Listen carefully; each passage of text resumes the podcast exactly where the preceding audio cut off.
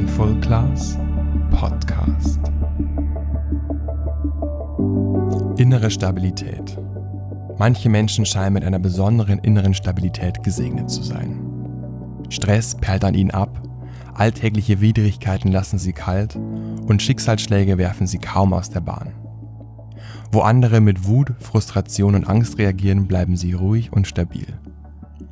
Was machen sie anders? Woher kommt ihre starke Widerstandsfähigkeit? In unserer schnelllebigen Zeit, in der wir es mit einer Vielzahl von kleineren und größeren Herausforderungen zu tun haben, spielt unsere eigene Stabilität eine wichtige Rolle. Viele betrachten Widerstandsfähigkeit als eine in die Wiege gelegte bekommene Eigenschaft. Auch wenn unser Elternhaus uns einen gewissen Umgang mit Herausforderungen vermittelt hat, können wir unsere innere Stabilität auch selbst weiter kultivieren. Die folgenden acht Punkte zeigen dir, von welchen Faktoren unsere innere Stabilität beeinflusst wird. Selbstwirksamkeit. Menschen mit einer ausgeprägten inneren Stabilität sind sich ihrer Selbstwirksamkeit bewusst. Sie haben keine besseren Fähigkeiten als andere, sie kennen ihre Ressourcen nur genauer. Sie wissen, dass sie in der Lage sind, Krisen überwinden und Dinge verändern zu können rücken vergangene Erfolgserlebnisse in den Hintergrund und werden von aktuellen Herausforderungen überschattet, hat das einen negativen Einfluss auf unsere Widerstandsfähigkeit. Doch wenn wir uns unsere Erfolge wieder ins Gedächtnis rufen, die wir bisher in unserem Leben verzeichnen konnten, stärkt das unsere eigene Stabilität unmittelbar. Dann können wir die Dinge wieder positiver und zuversichtlicher sehen. Verantwortung Wer die Verantwortung oft anderen überträgt, manövriert sich selbst in einen unsicheren Zustand. Denn wer Verantwortung abgibt, gibt auch Macht ab. Es mag zwar zunächst bequemer erscheinen, einfach anderen die Schuld zuzuschieben, als bei sich selbst nach Fehlern zu suchen. Doch damit untergraben wir unsere eigenen Handlungsfähigkeiten, schwächen unsere eigene Macht und vermindern damit auch unsere innere Stabilität.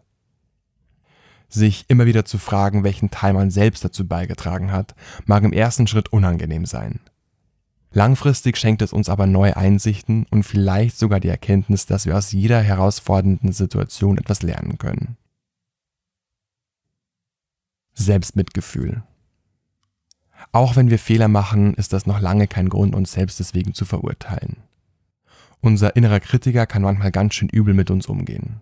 Doch Selbstvorwürfe, Beschuldigungen, ja vielleicht sogar Beleidigungen machen die Situation allerdings auf keinen Fall besser. Manchmal ist es nicht einfach, dieses Verhalten zu stoppen. Aber es gibt eine einfache Übung, mit der du mehr Mitgefühl für dich selbst entwickeln kannst. Überlege einen Moment, für wen du besonders großes Mitgefühl empfindest. Stell dir diese Person vor deinem inneren Auge vor.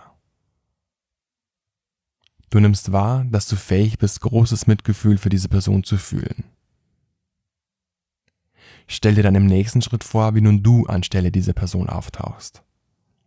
Dann erhältst nämlich du selbst das Mitgefühl, das du sonst nur für die andere Person empfinden konntest. Körperachtsamkeit. Menschen, die ihren Körper besser spüren, besitzen auch eine größere innere Stabilität.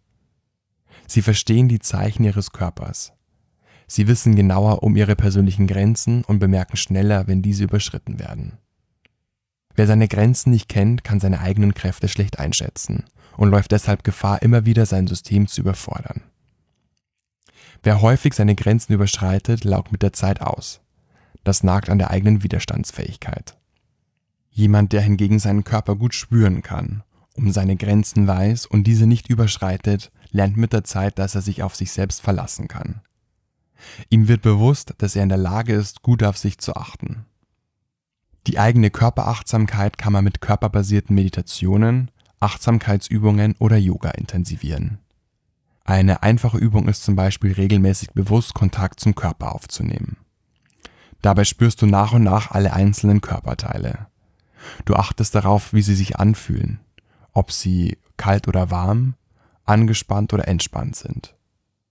Nach und nach verstärkt sich dadurch deine Körperachtsamkeit und du nimmst einzelne Impulse feiner wahr. Soziales Netzwerk. Natürlich beeinflusst auch unser soziales Umfeld unsere innere Stabilität. Denn wenn wir Menschen um uns haben, auf die wir uns verlassen können, kräftigt das unsere innere Stabilität. Wir wissen, dass wir uns bei Problemen an verschiedene Leute wenden können und gut aufgehoben sind.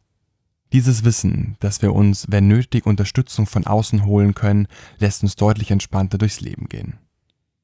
Dabei kann diese Unterstützung sowohl von der Familie und Freunden, aber auch von Mentoren, Lehrern oder Coaches kommen. Denn nicht mit jedem Problem sind wir bei Freunden oder der Familie gut aufgehoben. Manchmal kann es von Vorteil sein, sich Unterstützung von einem Profi zu holen. Lebensfreude. Freude am Leben hat direkten Einfluss auf unsere Stabilität. Lebensfreude ist an dieser Stelle jedoch nicht mit Spaß zu verwechseln. Es ist eine Freude, die jenseits von kurzfristigen Vergnügen existiert. Sie entsteht aus der Wertschätzung dessen, was wir bereits haben. Das sind nicht nur große Erfolge oder Ereignisse, die wir bereits erlebt haben, sondern auch die Kleinigkeiten des Lebens, die diese Freude nähern. Es ist das Bewusstsein dafür, dass das Leben jeden Tag ein Geschenk ist. Lebensfreude muss jeder für sich selbst entdecken. Dankbarkeit zum Beispiel für das, was bereits da ist, ist sehr hilfreich, um die eigene Lebensfreude zu steigern. Außerdem schenkt uns eine Vision oder ein Ziel für das eigene Leben besonders viel Lebensfreude. Und das bringt uns zu Punkt Nummer 7.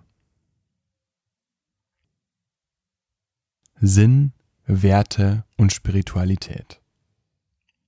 Es ist für unsere innere Stabilität äußerst vorteilhaft, wenn wir einen Sinn in unserem Leben erkennen, eine Vision für unser Leben vor Augen haben oder ein Ziel verfolgen, wofür es sich lohnt, jeden Tag aufzustehen. Dann lassen wir uns nicht zu so schnell vom eigenen Weg abbringen. Denn wir wissen, was uns wichtig ist und wo wir hinwollen. Die Vision für unser Leben ist eng mit unseren wichtigsten Werten verknüpft. Wenn wir nach unseren Werten handeln, gibt uns das Kraft und Halt.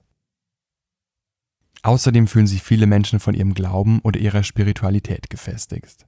Der Glaube an etwas Höherem stärkt sie und verhilft ihnen dazu, Herausforderungen aus einer anderen Perspektive sehen zu können. Lösungsorientierung. Bei Problemen können wir uns auf zwei verschiedene Arten verhalten. Entweder wir konzentrieren uns überwiegend auf das Problem. Dann kreist unser Geist ständig um das Problem, sodass wir wenig neue Erkenntnisse gewinnen, die zu einer Lösung beitragen könnten. Wir denken also problemorientiert. Wir fühlen uns klein, unser Blick ist versperrt und unsere Kreativität eingeschränkt. Im Gegensatz dazu können wir aber auch lösungsorientiert denken, indem wir uns statt auf das Problem auf die Lösung fokussieren. Dann können wir wieder freier denken und schneller Lösungsansätze erkennen. Lösungsorientierte Menschen fühlen sich nicht so sehr von Problemen bedroht wie problemorientierte Menschen. Lösungsorientierte Menschen wissen um ihre Fähigkeiten. Sie sind davon überzeugt, dass sie für eine Herausforderung auch eine Lösung finden. Die lösungsorientierte Sichtweise gibt uns Kraft und Stabilität. Die problemorientierte Sichtweise hingegen raubt uns Energie und nährt unsere Unsicherheit. Wo stehst du? In welchen der acht Bereiche bist du bereits gut aufgestellt? In welchen Bereichen siehst du noch Potenzial? Je mehr Bereiche wir abdecken, desto besser. Aber wir müssen auch nicht in allen Punkten gut sein, um widerstandsfähig zu sein. Jeder darf seine eigene individuelle Mischung finden, die ihn stabil macht.